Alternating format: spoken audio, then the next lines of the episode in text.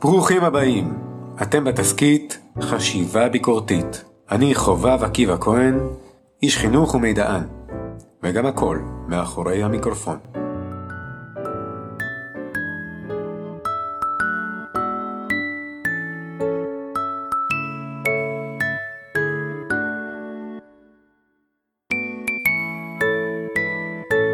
לא מזמן היה לי יום הולדת, ונזכרתי בקופסאות העטופות בילדות. לא רואים מה יש בפנים, וזה מייצר סקרנות, ואיזה רצון קמאי לפתוח אותה. אמא עוד לא נותנת לנו לפתוח, כי צריך לחכות לעוגה. טוב, אנחנו מנסים להיעזר בגודל, ברעש ובמבטים, ובניסיון לזכור מה ביקשתי, או איזה דברים הייתי שמח לקבל. ומקווים להצליח בניחוש. לנחש נכון, ברגע הזה, אנחנו מחוץ לקופסה. אנחנו מנסים לסדר את המחשבות שלנו, כדי לגלות מה יש בקופסה לפני שנפתח אותה. אין כמו הפתעה טובה. אבל אז, פותחים ומגלים ששוב קנו לכם גרביים. או יותר גרוע, מגפיים. מה, אני ברוך? אולי בעצם הרגע שחשבנו, היה באמת הרגע שהבטנו בקופסה הזו. מבחוץ. רגע לפני שגילינו שזו גרב. רגע, אני יודע מה אתם אומרים, אבל זו לא חשיבה מחוץ לקופסה. לפחות לא מה שמתכוונים בדרך כלל. הביטוי הזה כל כך שגור בעולם החשיבה, שבאמת לא ברור ממה התחילה ההגדרה של המחשבה הזו. חשיבה מחוץ לקופסה היא אחת המטאפורות והביטויים הידועים לחשוב אחרת. באופן כזה לא רגיל, ולעיתים זו גם קריאה לנקודת מבט חדשה, באופן יצירתי וחדשני, שזו סוג של קופסה. הביטוי הזה ככל הנראה קשור לחידה אחת ספציפית. חידה שקיימת בהרבה מהקופסאות שאנחנו אוהבים. בפלאפון שלנו. מי קורא לפלאפון קופסה? מה, אני בן 100? אני מדבר כמובן על החשיבה ביחידת 9 הנקודות. אני מניח שאתם מכירים את החידה. המטרה היא לחבר 9 נקודות שנראות כמו מרובע באמצעות 4 קווים ישרים, או פחות, והכל מבלי להרים את העט מהנייר או את האצבע מהפלאפון. טוב, אם אתה עושה את זה כסיסמה לפלאפון, יכול להיות שאם תשכח בכל פעם, תצטרך לחשוב מחוץ לקופסה. אבל זה לא מומלץ. עדיף להחליף סיסמה, או שתהיה יותר פשוטה. לפחות, זו הדרך שבה רוב האנשים חושבים. בכל זאת, יש כל כך הרבה בעיות בעולם, שאלות שדורשות חשיבה, שאולי לא צריך ולא כדאי שגם בפעולה האוטומטית הזו של פתיחת הפלאפון, שאנחנו עושים לפחות 100 פעמים ביום, תהיה חשיבה. כהסכת על חשיבה ביקורתית, שווה להגיד פה מילה, עליי וגם עליכם. אני מניח שלרוב, אנחנו לא חושבים מחוץ לקופסה. וזה לא שלילי או חיובי, לא טוב ולא רע. זה פשוט מה שקורה. כי באמת, הקופסה, גם אם היא אוטומטית ושחורה, היא עוזרת לנו לטוס ממקום למקום, בחיים המהירים ובתנאי המציאות המשתנים, בה אנחנו חיים ופועלים.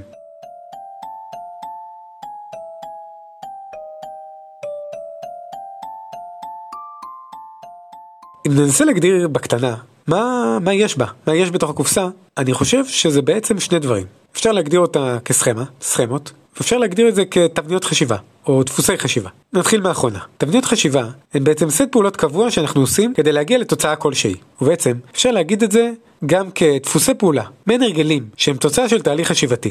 ההגדרה הזאת היא יותר מכיוון ה-NLP, שאין לי מושג קלוש בזה, רק כוונה חיובית. אם ניתן דוגמה קטנה, אז אתם בטח מכירים אנשים שלא משנה מה קורה, אחרים אשמים. כשהאוטומט פועל ביתר סט, פועל הייחוס החיצוני. זו תבנית החשיבה שלהם. כשהם נכשלים, או שהם לא מצליחים כפי שציפו. כך גם יכולה להיות עוד תבנית חשיבה, שאנחנו ניגשים ליחידות קשות. אולי אנחנו פשוט אומרים לעצמנו, אנחנו לא טובים בזה. אנחנו צריכים להיות חכמים. ובעזרת הדפוס הזה, אנחנו פחות מתמודדים עם קשיים, ובטח שלא מחפשים אתגרים. המובן השני פה, הדבר השני פה, הוא הסכמה. אני מתכוון למה שקוראים לו מדי פעם שמדברים על המוח כמגירות. הסכמה הקוגניטיבית היא מעין מבנה מנטלי, שבעצם מחזיק וכולל את כל מה שאנחנו חושבים על נושא, אדם או מצב מסוים. זה כולל את הידע והעמדות שפיתחנו, ואנחנו מפתחים כל הזמן. נגיד, נסו לחשוב על סכמה של חשיבה מחוץ לקופסה. האם זה בכלל בתחום, או במגירה של חשיבה ביקורתית? ואולי זה חשיבה יצירתית, או קשור איכשהו במוח שלי למשחקי קופסה. אי אפשר בלי סכמה. זו הדרך שלנו לארגן כמות אינסופית של מידע. וזה עוזר לנו לחשוב בצורה קוהרנטית עם תפיסת עולם יציבה. ובגדול, לחיות ולתקשר כמו בני אדם. כי באמת, תודה לאל על המבנים האלו, בהכרה שלנו. בזכותם אנחנו עושים, חושבים ולומדים, ויוצרים אינטראקציה ברורה, פחות או יותר עם הסביבה שלנו. ולא כמו המפוזר מכפר הזר, שכנראה איפשהו איבד את הקופסה. השאלה היא, מתי הקופסה יוצרת בעיה? זה אולי כשאנחנו מגיעים למבוי סתום, או בעיה שנראית לנו בלתי פתירה. כשהאתגר הופך לקושי, ואנחנו מרגישים שיש בעיה. כשאנחנו מרגישים שהיכולות שלנו והמחשבות שלנו לא מספיקות, וצפוי לנו כישלון ונפילה, ולא צמיחה או למידה. הקופסה מונחת על השולחן, כמו פצצה, ואנחנו צריכים להפוך את הבעיה והקושי לאתגר. רוב הקופסאות הן לא פצצות עם חוטים אדומים, מסכנים עברי הצבעים. אבל מה לעשות, מדי פעם אנחנו צריכים לחשוב מחוץ לקופסה. למרות שנוח ונעים בקופסה, וחתולים יכולים לישון בה, בנחת, אם הם לא של שרדינגר כמובן. אז בואו, בהשראת החידה שהמציאה את הביטוי, חידת תשע נקודות, נעשה ניסיון לסגל לעצמנו חשיבה מחוץ לקופסה. לאורך הפרק ננסה לעקוב אחר תשע נקודות. נקודות שיסגלו לנו את החשיבה הזו, חשיבה מחוץ לקופסה. האצבע על המסך? אז בואו נתחיל.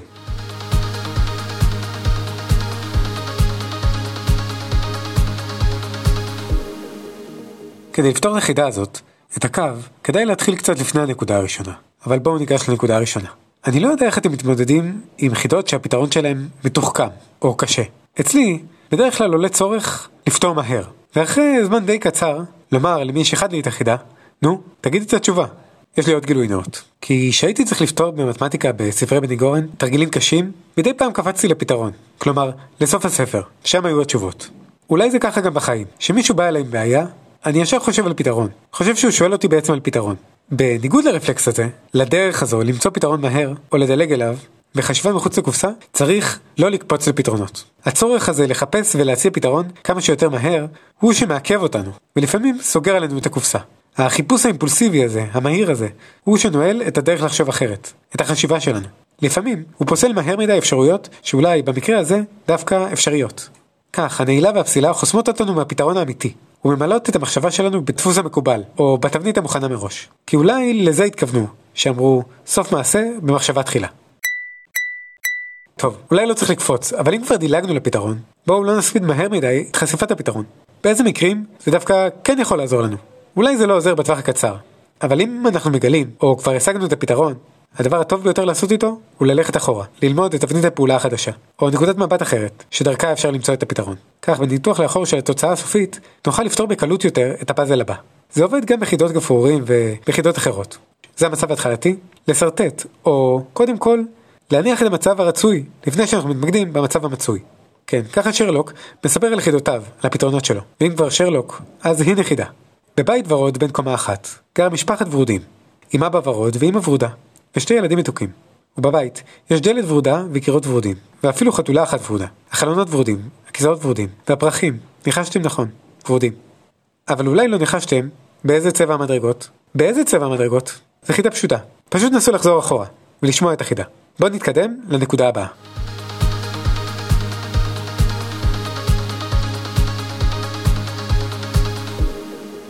הנקודה השנייה. הנקודה היא חשיבה ללא חישוב. אתם אולי מכירים את זה ששואלים חידות במספרים. אנחנו רואים סדרה, מחפשים את הבא בתור, או החסר באותה סדרה. אנחנו רואים מספרים, צורות או סדרות ומפעילים באופן אוטומטי את תהליך החישוב. פותחים את הקופסה כמחשבון משוכלל, כלומר, אנחנו עושים פעולה לצורך קביעת תוצאה. זה אולי מתחיל מארבע פעולות חשבון, חיבור, חיסור, כפל וחילוק. אנחנו פותחים סוגריים, מוציאים שורש, מעלים בחזקה. חושבים על צירים, מחפשים מגמה. נקודות באינטגרל, ובכלל התפלגות, ודיאגרמה בכל תצורה. זה כמובן סכום, ולא פירוט של מהו חישוב. כי באמת שחישוב זה עולם שלם, ואני לא מומחה למתמטיקה. אנחנו יודעים שקראתי את הפתרונות בסוף. אבל העיקרון שחשוב כאן, הוא כי הנטייה שלנו, היא שאנחנו רואים חידה, זה להתייחס אליה כתרגיל. להיכנס למוד כזה של לחשב, ולא לחשוב. כן, אני יודע, כל הפודקאסט הזה עסוק במהי חשיבה, וזה לא מוגדר. ולחישוב, לפחות יש כללים ברורים, וברור, אם מספיק מתרגלים, איך אפשר לקבל תוצאה. וכן, יש חידות שבהם דווקא החישוב עובד. אבל אני חושב ש... שהוא עובד יותר טוב אחרי שמבינים את העיקרון של החשיבה. ואז מפרטים אותו לתרגיל חישובי.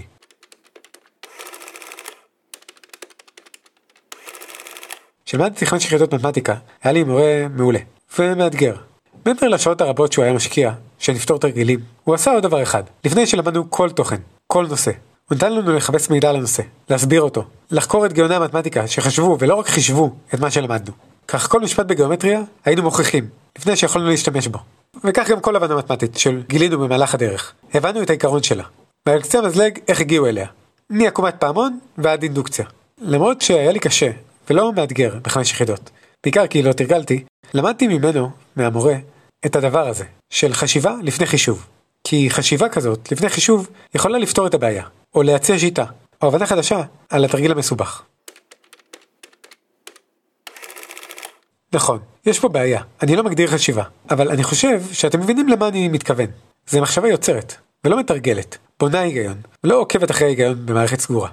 אז הנה עוד חידה. נסו לחשוב מחוץ לקופסה. דמיינו או קחו ארבעה גפרורים. עשו מהם צלב, ככה שהקצה ממנו מדליקים יהיה כלפי חוץ, ושבתחתית הם יהיו מונחים ויגעו אחד בשני. עכשיו, איך בהזזת גפרור אחד תוכלו לעשות ריבוע? תפעילו את גלגלי החשיבה. עוד חידה קטנה.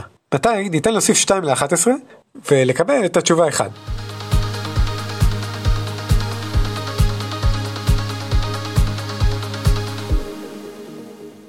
הגענו לקצה העליון של האלכסון. הנקודה השלישית זה חיבורים מאולצים, החלאה, חשיבת דמיון היברידית.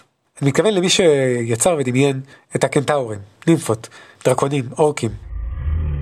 ובכלל יצורים מיתים אחרים, אז מה עושים? לוקחים שני דברים, אחרים לגמרי, כמו פיל ופסנתר, ואם ננסה לחבר אותם, כמו פסנתר אפשר להפיל, ופיל אפשר לפסנתר. נראה שההכלאה של זה זה פילהרמונית. כמה שנאלץ או ננסה לחבר דברים יותר מוזרים ביחד, ההכלאה יותר רחוקה, ככה אנחנו נרחיק ונפתח את הקופסה. זה כל כך פשוט, שאפילו עמי רובינגר עושה את זה בספר שלו חיות מבולבלות. העניין פה הוא לבנות קשר בין שני דברים, שאין ביניהם בדרך כלל אינטראקציה או מערכת יחסים. כלומר להיות אקטיבי ולהפעיל את הדמיון. אבל כדי להפעיל את הדמיון, ולהבין מה רחוק ממה, כדאי כמו בפרק שעשינו על הסדר יום, ללכת לאריסטו. אריסטו אהב יותר מהכל לסדר בקופסאות, ולחשוב על תבניות. כשאריסטו חשב על מה אנחנו חושבים שאנחנו אומרים אסוציאציה, הקשר, הוא טען שיש ארבעה חוקים. חוק הדמיון, אסוציאציה של מה שדומה. חוק הניגוד, אסוציאציה של מה ששונה או הפוך. חוק השכיחות, הדבר שמופיע הכי הרבה. וחוק הסמיכות, מה שבדרך כלל מחברים עימה. כך שאומרים לנו קופסה, נחשוב על ארגז, כי הוא דומה, ונחשוב על בחוץ, כי זה הפוך, כי קופסה היא בפנים. נחשוב על נעליים, כי זה מופיע הרבה בקופסאות. ואולי נחשוב על גפרורים, כי זה מופיע בסמיכות. אם פתאום יופיע מושג, שלא קשור לכל אלה, הוא יהיה מחוץ לקופסה. נגיד מטריה. אז בואו ניקח מטריה ונחבר אותה עם קופסה. מה יצא? בואו נצא מהקופסה. אולי החיבורים המאולצים הם בעצם מעודדים חשיבה כי הם יוצרים מגבלה, לחבר דברים שלא קשורים. המגבלה הזאת דורש מאיתנו לחפש פתרון בתוך מגבלות התפיסה. כך ננסה לחשוב בצורה שיוצרת הכלאה. בואו נסו לפתור את הדברים הבאים. אם בא לכם ויש לכם המון זמן פנוי. עליכם לפתור את בעיית ההתחממות הגלובלית בעזרת משקפי שמש. עליכם לפתור את בעיות המנהרות בעזרת מסטיק בזוקה. עליכם לפתור את בעיית ה fake news על ידי אבטיח. עליכם לפתור את בעיית החרדה והדיכאון בעזרת בינה מלאכותית וזברות. עליכם לפתור את בעיית החינוך בעזרת קופסה. אם תחפשו, תראו שעל כל הדברים האלה אנשים חשבו. זה קטע מוזר שדווקא אילוצים ומגבלות מחדדים לנו את התפיסה. כאילו פתאום אפשר לצאת מהמערכת, מהחשיבה שחשבנו, ולהיכנס לעולם חדש והיברידי יותר. אם נוריד טיפה את המינון של השפיטה שעולה. אולי ככה כותבים ספרי מדע בדיוני, או פנטזיה. אם נחשוב על המגבלה, ננסה לפתור את החידה הבאה. גבר גר בקומה עשירית, בבניין רב קומות. כל יום הוא יורד במעלית לקומת קרקע, כדי ללכת לעבודה, או לעשות קניות, או להוציא את הכלבה. כשהוא חוזר, הוא עולה במעלית לקומה השביעית, ואז הוא עולה במדרגות, כדי להגיע לדירה שלו בדירה העשירית. למה הוא עושה את זה?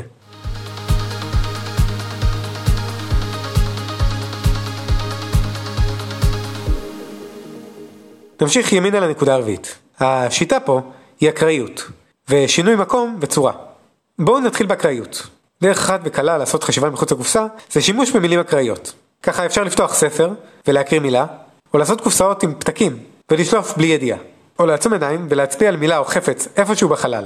או פשוט לחשוב על מילים שמתחילות בגימל. ואז לגלגל מחשבה. לפחות, ככה מציע דבונו בקטנה, בספר שלו, למד את ילדך לחשוב. כך, אקראיות זה שם המשחק. זו הטקטיקה. אקראיות מחברת אותנו בקו למשהו קצת יותר רחב. במקום להתקבע בחשיבה, ככה על הדרך האקראיות יכולה לעזור לנו לא להתחיל מהתבנית הקבועה, או מנקודת ההתחלה. זה כמו להתחיל במקום שונה במבוך. זה עוזר לנו לשנות מקום. אני מניח שקרה לכם שנתקעתם בחשיבה. הגעתם למבוי סתום בסוגיה כלשהי. ולפעמים עשינו דרך כזו ארוכה שכבר אין כוח לעשות עוד צעד ועוד חשיבה. אבל מה קורה אם אנחנו במבוך ופתאום עושים טלפורטציה? ואנחנו נוחתים במקום אחר. פתאום נפתחת הסקרנות מחדש. אני מסתכל על הסביבה. נתקענו במקום? בואו נעשה משהו אקראי. ניקח מה שלא מובן מאליו. ואולי נשנה מקום, נשנה מזל.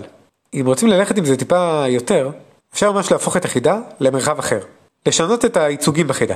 בסוף אם זה זאב או כבש, נהר או כביש או חומה, זה לא משנה. המתח נשאר, כמו במשוואות ומשתנים במתמטיקה. שנו למרחבים חדשים, או פשוט תשימו במרחבים מוכרים, כאלה שעוזרים לכם לחשוב. ככל שהמרחב ידוע יותר ומוכר לכם, תוכלו לעשות תרגילים יותר מרשימים בחשיבה, ובטח לצאת מהקופסה. מתוך הכרה באקראיות ושינוי מקום, בואו ננסה לפתור את החידה הבאה. זאב, כבשה וכרוב נמצאים בצד אחד של הנהר. עליך מוטלת המשימה להעביר את שלושתם לצד השני של הנהר. יש לך סירה, שיכולה להכיל רק אחד מהשלושה. אבל פה הקאץ'. אסור לך להשאיר לבד זאב עם כבשה, או כבשה עם כרוב. אם הזאב יישאר לבד עם הכבשה, הוא יטרוף אותה. אם הכבשה תישאר לבד עם הכרוב, היא תאכל אותו. כאן סוף החידה. נסו לא להיתקע בנהר או בסירה, אלא להיות בתנועה. ובואו נתקדם לנקודה הבאה.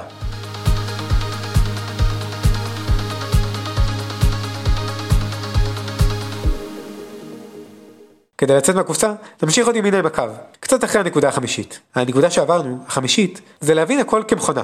כלומר, לחתור להבין את המנגנון שיוצר את ההיגיון או מוביל לפתרון. דמיינו גלגל שיניים, כדימוי למנגנון. זה מכונה, כי זה אוסף חלקים שפועלים לפי חוקים ועקרונות. הכל כדי לבצע פעולות ולייצר את המטרה, את התשובה. הרבה מהחידות נבנות סביב היגיון מסוים, מכשיר מסוים שדרכו ניתן להגיע לתוצאה. אבל לרוב, המנגנון הזה הוא מנגנון סמוי, המנגנון כאילו חבוי בתוך הקופסה. ולרוב יש כמה מנגנונים, וזה המנגנון הפחות גלוי. כך, אם נפתח את הקופסה, ולא נסתכל רק על פס הייצור והגלגלים, אלא גם אולי על החום שהם מייצרים שמתחככים אחד בשני. להבין את הדבר הקצת סמוי בתוך המנגנון הרגיל, או איזה מנגנון אחר הלבישו למנגנון שאנחנו מכירים. בדרך כלל, אנחנו לא מכירים את המכונות, או את העולם בו קורית החידה, וכדי לפתור את החידה צריך ניסיון עם מכשיר, והכרה ביכולות שלו שמעבר להוראות הבסיסיות, פונקציות אחרות שיש למכשיר. אפשר לעשות את זה על ידי התמקדות שונה ביכולות שונות של מכשיר. לשחק בו קצת, כמו משחק שעושים של מי השורה הזאת. שאפשר לעשות המון בדיחות בתחתית של מטאטא או משפך. ההבנה כי למכשיר, למנגנון, יש כל כך הרבה פונקציות, יכול לעזור לנו לחשוב מחוץ לקופסה, ולצאת ממנה. יותר מזה, אם לא מבקשים ללחוץ על כפתור אדום, אלא גם להבין יותר מה הוא עושה, ולמה הוא אדום ולא סגול חציל. כלומר, אפשר להיכנס לרגע לראש של יוצר החידה, של העיצוב, כי זו אולי גם דרך לפתור את החידה. צריך לנסות להבין איך הוא רוצה שנשתמש בכפתור הזה? אדום, בדרך כלל זה אומר עצור, וגם זה יכול להיות מצב חירום, וגם זה צבע של לב. זה מראה לנו שאולי זה אותו כפתור, אבל יש לו פונקציות שונות. אני מניח שהייתי בחדר בריחה אחד או שתיים, ולרוב, הדרך המהירה ביותר לפתור את החידה היא קצת מבאסת. היא לחשוב כמעצב החדר, ולא ממש מתוך החדר עצמו, ולחץ הזמן. אבל העניין פה, הוא שכדי לחשוב מחוץ לקופסה, צריך לחשוב כמי שנעל את הקופסה. לרוב, בחדרים כאלה, צריך למצוא קוד או סיסמה לקופסה. אם קודם כל נבין מה יש על המנעול, אולי זו גם דרך לנסות להבין מה בדיוק אנחנו צריכים לחפש בחדר, ומה זה התפאורה, וסתם קלסרים שאין להם שום קשר לחידה. הם מסיחים, מסיחים את הדעת מהפתרון שלה. וזו הבעיה האחרת שאולי ניגש אליה בפעם הבאה, כי היא מעניינת אבל לא חשובה. הגישה למכשיר עוזרת לנו לחשוב על יוצר החידה, ובכך לצאת מחוץ לקופסה. המחשה טובה לנקודה הזו שראינו כאן, אפשר לעשות אותה בחידה הבאה. יש לכם אוזניים, ותשעה כדורים, כולם באותו הצבע. אחד מתשעה הכדורים האלו הוא יותר כבד. איך תגלו איזה אחד יותר כבד?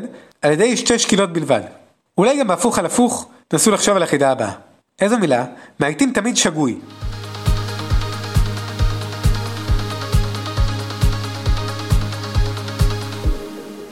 אנחנו ממשיכים בקו ונעשה פנייה רחוקה. נעשה זווית ונגיע לנקודה השנייה מנקודת ההתחלה. הנקודה השישית כדי לחשוב מחוץ לקופסה זה לצייר. ויותר מכל לצייר מפת חשיבה, או בשמה אחר מפת מוח. האיש והאגדה טוני בוזן מאוד קידם את החשיבה הזאתי. אבל אני, עוד שהייתי נער, הבנתי שזו השיטה הכי טובה. זו השיטה הכי טובה לחשוב ולארגן את החשיבה. המפה יכולה לפעול כמפה קוגניטיבית של חשיבה, או כמפה סמנטית וקונספטואלית. ואולי, המפה הזאת עושה בדיוק את הפעולה ההפוכה מהחיבורים המאולצים, שהיו לנו בנקודה השלישית, כי זו חשיבה רשתית. אז נתקלנו בחידה, במשהו שמצריך עוד מחשבה, כדאי לצייר אותה. כדי לכוון את המפה, שתהיה מדויקת, אפשר להיעזר בשלושה עניינים. אחד, תנסו לחשוב מהו הנושא, מה השאלה המרכזית, מה העניין שלנו, ולרוב זאת תהיה הבעיה. נשים את הבעיה במרכז, או בצד, תלוי איך אתם אוהבים את תרשים הזרימה. העניין השני הוא האפיון. ננסה להבין באיזה מילים אפשר לאפיין, לתאר, או להסביר את הנושא, ומה מתקשר אליו. גם העניין הזה מזכיר את האסוציאציות שנגענו בהן בשלב השלישי. ובעניין הזה, בעניין השני, כדי לפרק את הבעיה, אפשר ליצור קטגוריות, או תתי נושאים, כאלה שקשורים בצורה כלשהי לבעיה. השלב השלישי והאחרון הוא השלב המכריע, שעוזר לנו לצאת מחוץ לקופסה, וזה החיבורים. איך הקטגוריות ותתי הנושאים מתחברים? אילו קשרים יש ביניהם? מה היחס שלהם לבעיה או לנושא המרכזי? יש משהו בציור הזה שמחיה את החשיבה, ועוזר לענן שיש לנו במוח לרדת מהמוח אל הדף. העיבוד הזה, מוח יד ראייה, עוזר לנו להבין את התמונה הגדולה, ולפרט ולעמק חיבורים, ואפילו ליצור חדשים. לפעמים, כשאנחנו חושבים כל כך חזק, והחשיבה היא מאוד ממוקדת, היא נעשית צרה. והמטרה של לזרוק את זה על הדף, היא לפתוח. כאן דבנו חוזר אלינו, מהספר ללמד את ילדיך לחשוב. הוא נותן כלי נהדר בעניין הזה, וקורא לו שחג. שקול את כל הגורמים. לרוב אנחנו מחפשים גורם אחד, שניים, ומתקדמים. אבל כאשר שואלים שאלות מסוג של האם ישנם גורמים נוספים שלא כללנו אותם, או האם להוסיף עוד גורם לרשימה, או פשוט לשאול מה לא הבאתי בחשבון, שם יכולה להיות הפתעה. אבל אם כבר עסקנו בקופסה, חשוב לזכור שמפה זו רק אפשרות ציור אחת, וגם כאן אתם יכולים לצאת מהקופסה, ולצייר כל דבר כדי לפתור את התעלומה. ואם כבר ציור, אז הוא יכול לעזור לכם מאוד בחידה הקשה הבאה. אז יש לכם 15 נתונים. נסו לענות על שתי השאלות הבאות. נסו להבין מי שותה מים ומי מגדל זברה. נתון ראשון, ברחוב מסוים, חמישה בתים. נתון שני, בבית האדום, גר אנגלי. נתון שלישי, לספרדי יש כלב. נתון רביעי, בבית הירוק שותים קפה. נתון חמישי, הרוסי שותה תה. נתון שישי, הבית הירוק נמצא מימין לבית החום שגובל בו. נתון שביעי, הרופא מגדל דגים. נתון שמיני, הפקיד גר בבית הצהוב. בבית האמצעי שותים חלב. נתון עשירי, הנורבגי גר בבית הראשון. נתון 11, עורך הדין גר בבית ליד בעל התוכי. נתון 12, הפקיד גר בבית ליד הבית שבו מגדלים סוסים. נתון 13, הסנדלר שותה מיץ תפוזים. נתון 14, היפני הוא סוחר. נתון 15, הנורבגי גר ליד הבית הכחול. לא ציירתם? לא נורא. בואו נמשיך לנקודה הבאה.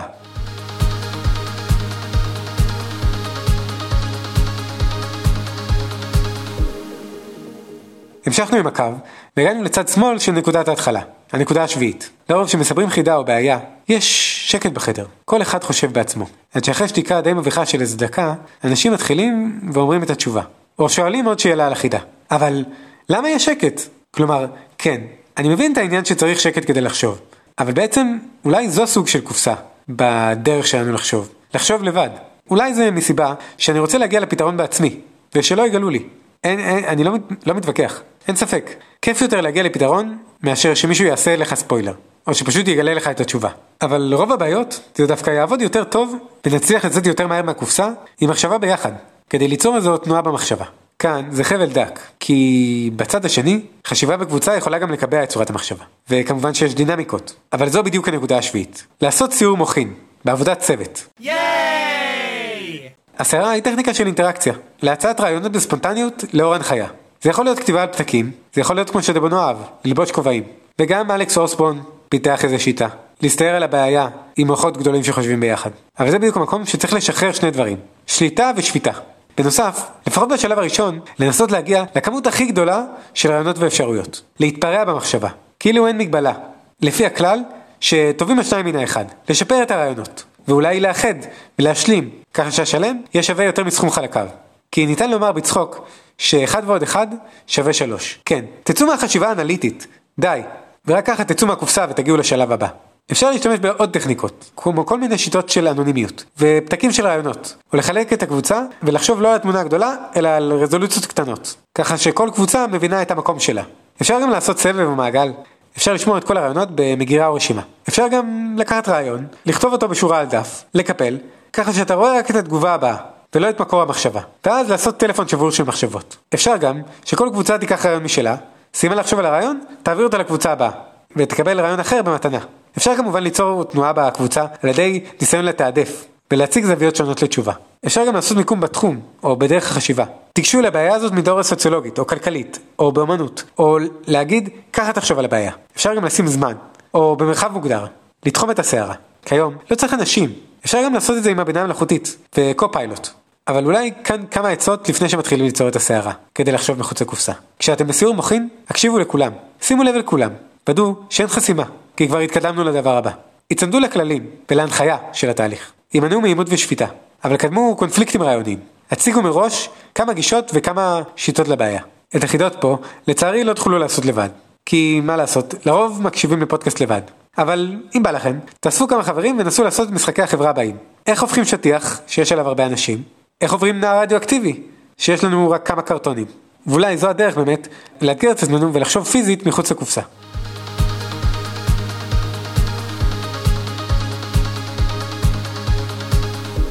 המשכנו מהנקודה הקודמת אחרי הקו, ועשינו זווית חדה למעלה. זו הנקודה השמינית. הנקודה השמינית היא תרחיש, או מחשבת קצה.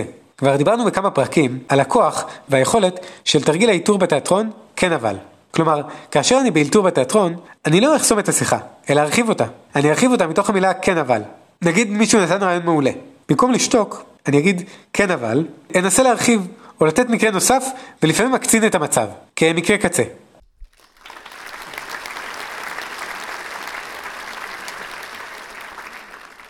זה מתחבר לזה שבזמן האחרון התחלתי לקרוא דף יומי. אולי כי יש לי תואר שני במחשבת ישראל, הכוונה לדף יומי של הגמרא. אבל בהקשר שלנו, נגיד שכל מי שמנסה לקרוא מסכת או משנה בתלמוד, איפה שהוא לא יניח את האצבע, הוא יראה שהחכמים מנסים למצוא מקרה קצה, כדי להוכיח ולחשוב את ההלכה. כדוגמה, יש סוגיה בבבא קמא, של נר בכניסה לחנות וגמל. נגיד נקרא לגמל שלמה. הוא נמצא בסמוך לכניסה. והנה, הגמל בוער מהנר, כי יש לו קש או פשטן. הגמרא תלך רחוק עם הגמל, ותשאל על כל מקרה אפשרי. האם הגמל זז או היה קשור? האם הנר היה בפנים או בחוץ? אם זה חנוכה או יום אחר? אם היה שם בחנות גדי או עבד? ואיזה סוג עבד? ואולי היה גם גדי וגם עבד? ואולי הם היו קשורים לקיר, או שסתם הסתובבו בחנות. אולי היה שם דלי שהיה אפשר לכבות את האש. והאם האש הייתה קטנה או גדולה? ומה היא שרפה? ובאילו סוגים של שרפה מדובר? ואיך האש מתקדמת? ומה עם הרוח? ומי חייב בנזק? ומה גובה הנזק? ואיזה סוגי נזקים יש? והאם זה דומה גם להלכה אחרת במסכת הזו? או במסכת אחרת בכלל? והאם יש ביטוי אולי מהשוק שיכול לעזור לנו בכל התסבוכת הזאת? או מקור קדום שיכול לאתגר את ההלכה? היכולת הזו לדמיין מקרה קצה דורשת מחז"ל, כאן אני מתייחס לאמוראים בעיקר, לצאת ולחפש תירוצים. לא, לא כמו הכלב שאכל את המחברת. למרות שהלכת שיעורי בית גם יכולה להיות הלכה מעניינת. לחפש באופן פעיל את כל האפשרויות. ובעצם, מקרה קצה עוזרים לנו להרחיב את הבעיה. ולנסות, כמו שאומרים, לתקוף אותה מכמה כיוונים. ובאמצעות כך, לצאת מהקופסה. עוד נגיע בפרק אחר לשיטות בהם נדרשת התורה. אני מבטיח. אבל אני רוצה לשנות כיוון. ולתת ברייתא. משהו מחוץ למה שאנחנו שונים. לתת עוד קו מחשבה. על החשיבה בנקודה הזאת, על האלטרנטיבות. כי כדי להרחיב את המבט, נחזור שוב לדבונו, ולחשיבה שלו על חלופות.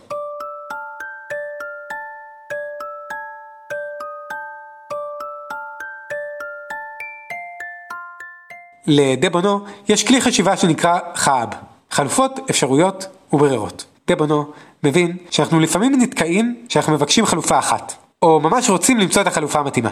כדי לחשוב על החלופה, הוא מציע, ואני אתן פה ראשי תיבות, תה עפעף. וזה ראשי תיבות שאני עשיתי. כן, אולי כמו הקובן, שמציע לנו תה מיוחד. כאשר אנחנו חושבים על חלופות, אנחנו יכולים לגשת לזה מכמה זוויות. בתה, באות ת', אנחנו יכולים לגשת לתפיסות, ולהסתכל על אותו דבר בדרכים שונות. באות ה', שהיא הסיפה של התה, כמו בגמרא ובמדע, נחפש הסברים חילופיים למה שקרה. אחרי שהגשנו את התה, נמשיך לעפף. באות עין, נחשוב כמו UX, או Creative, ונבקש ליצור עיצוב חילופי, שמגשים את אותה מטרת עיצוב. באות פ' הראשונה, נחפש מהלכי פעולה חילופיים, שאפשר לנקוט במצב מסוים. באות פ' השנייה, נמצא פתרונות חילופיים להתמודדות עם הבעיה, כדי למצוא לה פתרון. אז כדי לחשוב כמו דבונו, לתת לנו עוד כלי לחזק את הגמרא, אפשר לשנות זווית בתפיסה, או לחפש הסבר נוסף, ולחשוב על העיצוב, לחפש את המגוון, ואיך אפשר לפעול בסיטואציה נתונה. ורק בסוף, למצוא פתרונות חילופיים להתמודד עם הבעיה. כך אפשר לתפוס את שלמה הגמל אחרת. כי זה לא העניין של כמה דבשות יש לו. לחשוב שאולי הוא לא נשרף מהנר, אלא מאור השמש, או גחל, וגיץ, שהתעופף. ואולי כל הסיטואציה לא נראתה בדיוק ככה, ולא הייתה חנות. זה יותר רכב שהתנגש, או קיר בשכונה. אולי הגמל למד, והיה קשור, ולא רץ ושרף את בניין העירייה. וגם אולי, אפשר היה פשוט במקום, במקום להעביר נר, להדליק מנורה. אז בואו קצת נחשוב, אחרי כל הדיבורים, על דקדוק הדברים בחמש חידות קצרות. אלו החידות למחשבה. האם תוכלו למנות שלושה ימים רצופים, מבלי להזכיר את יום רביעי, שישי וראשון? מה עולה ואף פעם לא יורד? מה נכנס דרך חור אחד ויוצא משלושה? למה יש צוואר אבל אין ראש? אם יש ערים, אבל אין בתים, יש יערות אבל אין עצים, ויש נהרות אבל אין מים, מי אני?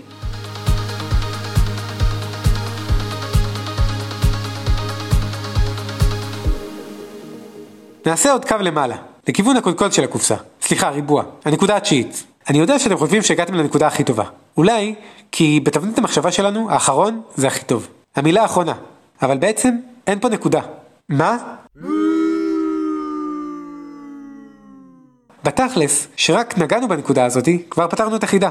עשינו את הסיסמה. הנקודה הזו היא מה שעשינו לאורך כל הדרך. היא התרגול. לאורך כל הדרך פתרנו, או לפחות שמענו כמה חידודים. ביקשנו להזיז כמה ברגים, ולפתוח את הראש לחשיבה אחרת. אני לא יודע אם הרגשתם את זה, אבל זה מה שקורה כשמתרגלים, ופותרים יחידות מחוץ לקופסה. לאורך הזמן, שוברים את מסגרות החשיבה, וקוראים אחרת את התרגול או את החידה. אני אשתף בנקודה אישית. אשתי אוהבת מאוד תשחצי היגיון, ושנים לא הבנתי איפה ההיגיון בחידות היגיון. אבל ככל שישבתי איתה מדי פעם שהיא פתרה, הצלחתי להבין את השפה, ולעיתים לפתור. סיגלתי לעצמי חשיבה, הבנתי את הכללים, וגם אולי להבין מתי הם נשברים, ואיך לחפש פתרונות שמגיעים למבוי סתום. הבנתי מתי זו חידת ידע כללי, או תבנית מחשבה, ומתי משבצות חשובות, אבל גם חשוב שנהיה פתוחים, לחפש דרך והיגיון אחר. ואולי זו הדרך שלי לצאת מחוץ לקופסה? ללמוד מאחרים? ללמד את עצמי? לתרגל?